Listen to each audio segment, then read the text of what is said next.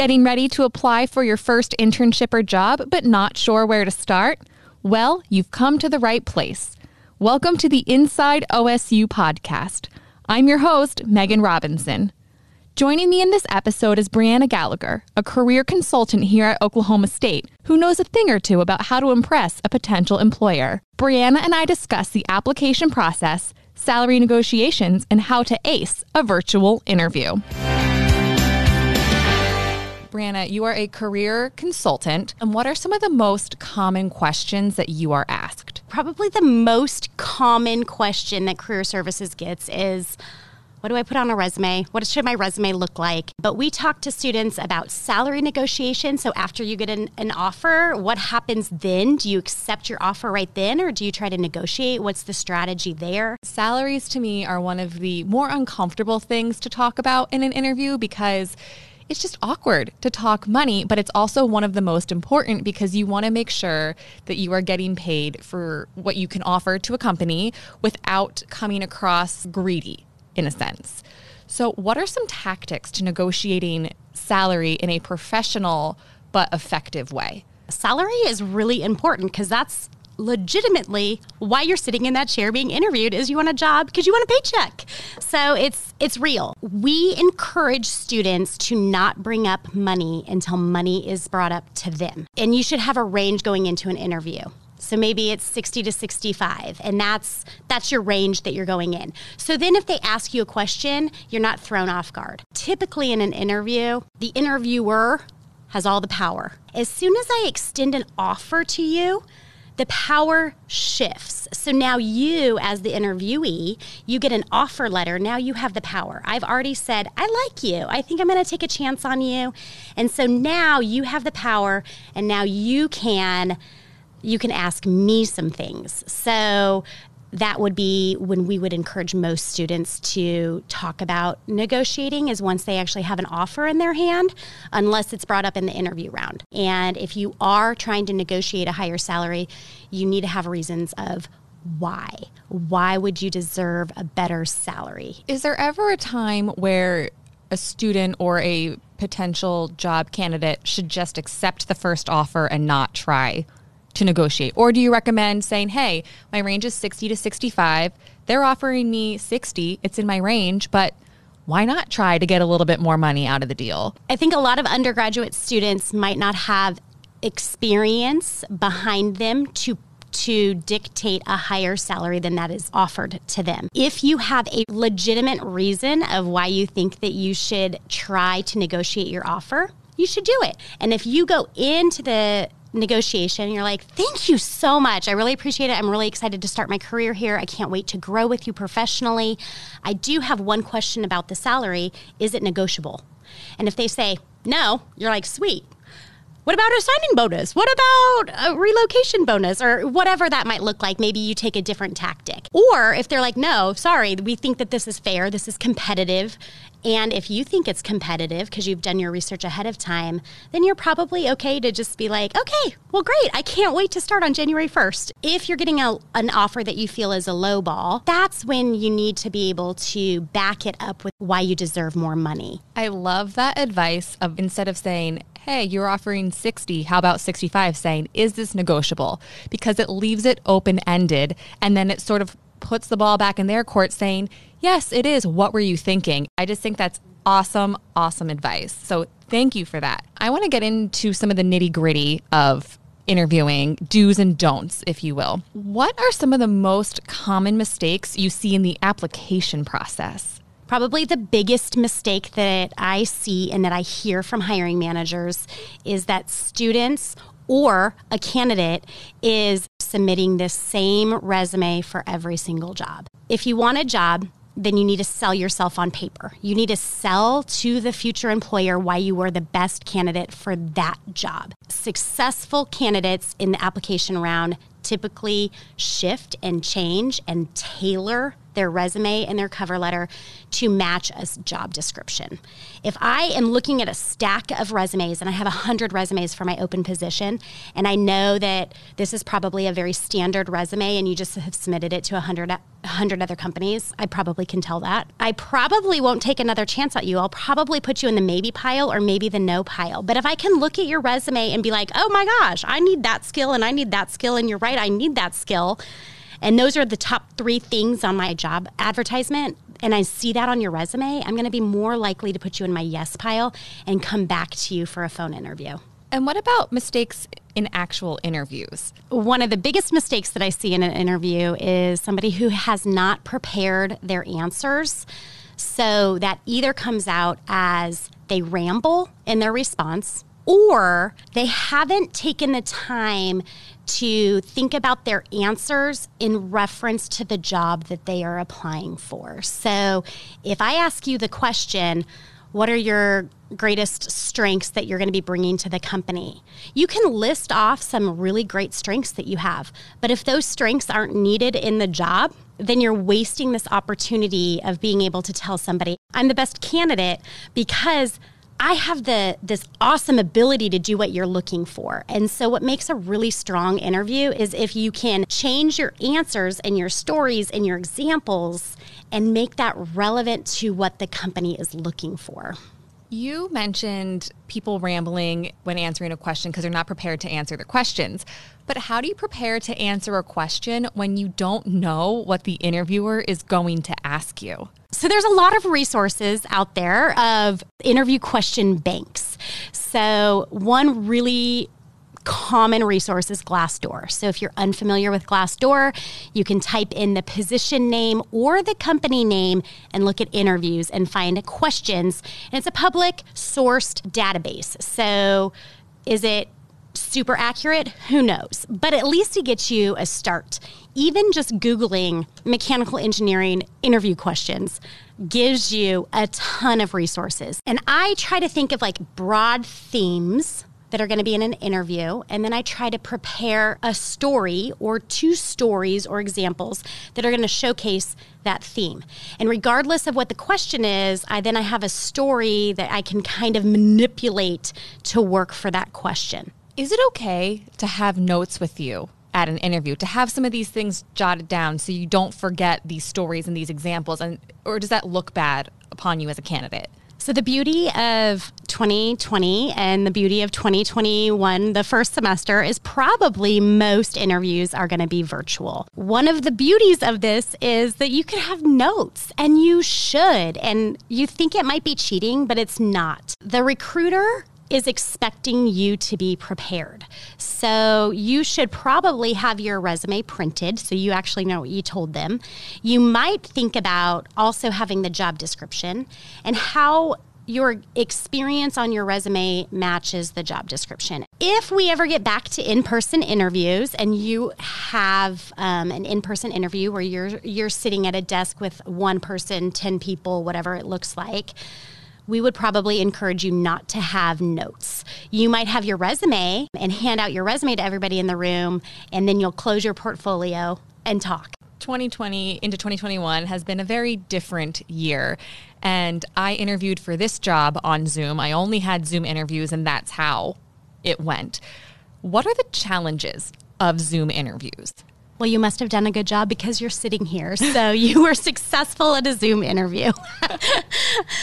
I think that some of the tips that I would have for that, or some of the things that you need to be very mindful of, is you need to be mindful of what is being seen. So, obviously, you're going to dress professionally, but that's the same as if you're in person, right? You're still going to be dressed professionally. You probably should be dressed all the way from head to toe, though, meaning like, you know, you should be wearing pants and socks and, and stuff. not sweatpants. and I was wearing a I was wearing a dress. I was wearing a jacket. I was dressed the part because I've also read if you dress the part, you feel the part. So on Zoom, they can only see from you know waist up or chest up.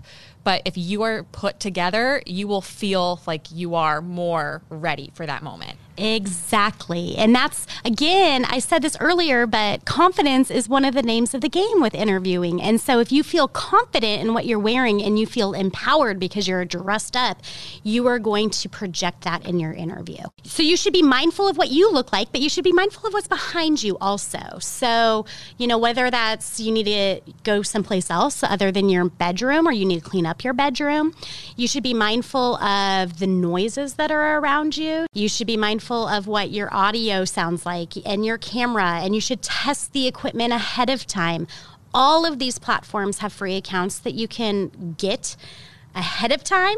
So if they're not using Zoom and they're using something you've never heard of, you can always get a free account, test the technology ahead of time to make sure you're ready to go. Another tip that I have for video conferencing is your eye contact. So you are trying to make a connection with the person that you are interviewing with. So you want to take every opportunity that you can to make a positive connection and you only have through the computer screen or through the phone. And so it's a little bit harder than in, in real life because you don't see mannerisms. So you want to make sure that your contact is really strong. You want to be also very cognizant of how often you look in the bottom corner at yourself because i can see that right? And like we all do it but how many times do you do it? Because it's really awkward if you're just staring at yourself or you're glancing at yourself all the time Typically, when you're making eye contact with your computer and they are talking, great. But as soon as you start to respond to a question, you want to be cognizant of where your camera is and probably move your eyes to where your camera is.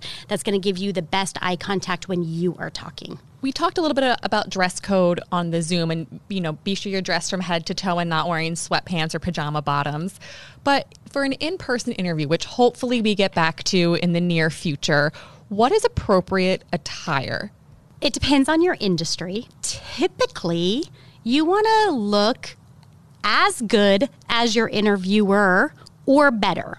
So if the, you know that they're going to show up in a suit, you probably should show up in a suit. If you know that it's a really relaxed environment, they probably still are expecting you to dress up. If you have a suit, I would wear one. If you don't have a suit, you can you can play the game. Like I don't personally own a business suit, but I own a lot of blazers. So when I interview, I wear a blazer over a, a dress or whatever I'm comfortable with and again, it really depends on your industry. I know that um, for construction management, those types of interviews are a little bit more relaxed. So when we see the construction industry career fair, which is coming up in a couple weeks, the students that attend that career fair are typically in jeans, and that is appropriate for their field. Once you get the offer, you said that the ball is in your court, you have the power.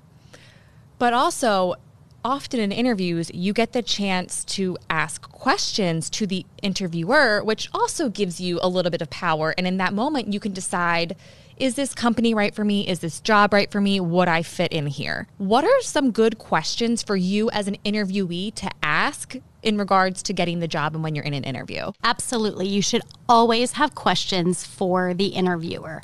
So, a lot of times you might have those written down ahead of time. So, then you're not using any of your brain power to actually think of questions on the fly. If you do not ask questions, what that says to the interviewer is you don't really care. You're not really prepared. How could you possibly want my job after 30 minutes of just talking to me. Very common questions.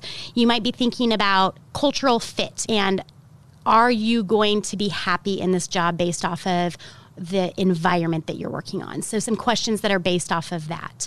Um, you might be thinking about, okay, promotion um, and when can I move up and when are my raises and that type of thing. If you are a student that's interviewing in September and you're not starting your job until May when you graduate, you might be thinking about what skills can I improve on in the next six months to make myself successful in this job? And and asking that type of question really showcases that you are taking initiative and you have some forethought. When I asked about the application process, you brought up cover letters. And I will admit that I send them maybe in 50% of my applications. I'm like, I really don't feel like writing this right now. As the expert, are cover letters important and do you recommend including them in every application? I think it depends on your industry. Some industries require cover letters. And if that's something that's in my job application, you better believe that I'm going to be reading your cover letter and judging your communication. Some fields never require a cover letter. Cover letters have to be unique for every position that you apply for. I can tell that it's the exact same cover letter and you have just switched out the company's name. If you are not taking the time to write an individual cover letter, then you're just wasting your time writing a cover letter or submitting a cover letter. If they do not ask for a cover letter and you submit a cover letter, they probably won't read it. However, you submit a cover letter, it shows that you want the job and that you're taking initiative. And so they'll look at your resume more intensely than if you didn't write a cover letter. If this is your dream job and you're like, oh my gosh, I love this, I can't, w- I, oh my gosh, I want them to call me back, write a cover letter for it. And I think if you do some honest assessment and you're like, well, this is like a reach, but I'm going to apply for it, then maybe you don't spend the time writing a cover letter for that one something that I learned in college when it came to interviewing was always send a thank you note to interviewers. What is the importance of sending a thank you email to those who interviewed you? less than 50% of candidates send a thank you note. So automatically you're going to look better than half of the competition. So a lot of times in interviewing, you might have a first interview, a phone interview of like 30 minutes, and then you're maybe going to have an in person interview or a longer Zoom interview we typically would encourage you to write a thank you note after your last interview or your longer interview. I think that if 50% of candidates write a thank you note, you and you think, okay, they probably have brought in eight people that they're interviewing in person, that makes you stand out more than four other candidates. So you might as well write a thank you note. It's not like it takes very much time or very much effort. You have the ability to thank them for their time, you have the ability to address anything that maybe you felt like you didn't address correctly or you have a way for that you you to connect with them. It's a way for you to humanize yourself. It's a way for you to keep yourself on the forefront of the of their mind. We have free thank you notes at Career Services, so you can come and get some free ones. Or if you want to send an email, that is fine too. Um, we would just encourage you to do it within 24 hours of your interview. Go get those free thank you notes, students. Go to Career Services. And while you're at Career Services getting those free thank you notes, what other resources are offered? So we have free thank you notes and we have free resume paper. So when we go back to in person career fairs, we would encourage you to print your resumes on nice, thick paper. We also offer portfolios to students for $5 so you can get a really cheap, nice leather portfolio to carry everything in. And then we also offer business cards to students. So for $5, you can get a box of 250 business cards. So back when we're going to be doing in person events and you're going to networking events and it's not appropriate for you to hand over your resume, a business card usually takes its place. And when it comes to consulting, what is offered to students at the Career Services Center? When you come to Career Services, you can make it a one on one appointment with a consultant. And so that's again where you can get individual advice for your situation. We host many career fairs during the school year. Um, and we, you can also reserve space in our interview suites for virtual interviews. So if you don't have a great background or it's really noisy, you can rent a space in our office and you can have a really wonderful interview space for free. Be sure to sign up for the Successful Interviewing Seminar on February 4th, or take advantage of the mock interviewing event on February 11th. Students will have the opportunity to practice skills and receive feedback from experienced recruiters at real companies. To register, visit hireosugrads.com. And as always, for more Inside OSU podcasts, be sure to like, share, and subscribe. Once again, I'm your host, Meghan Robinson, and I appreciate you listening.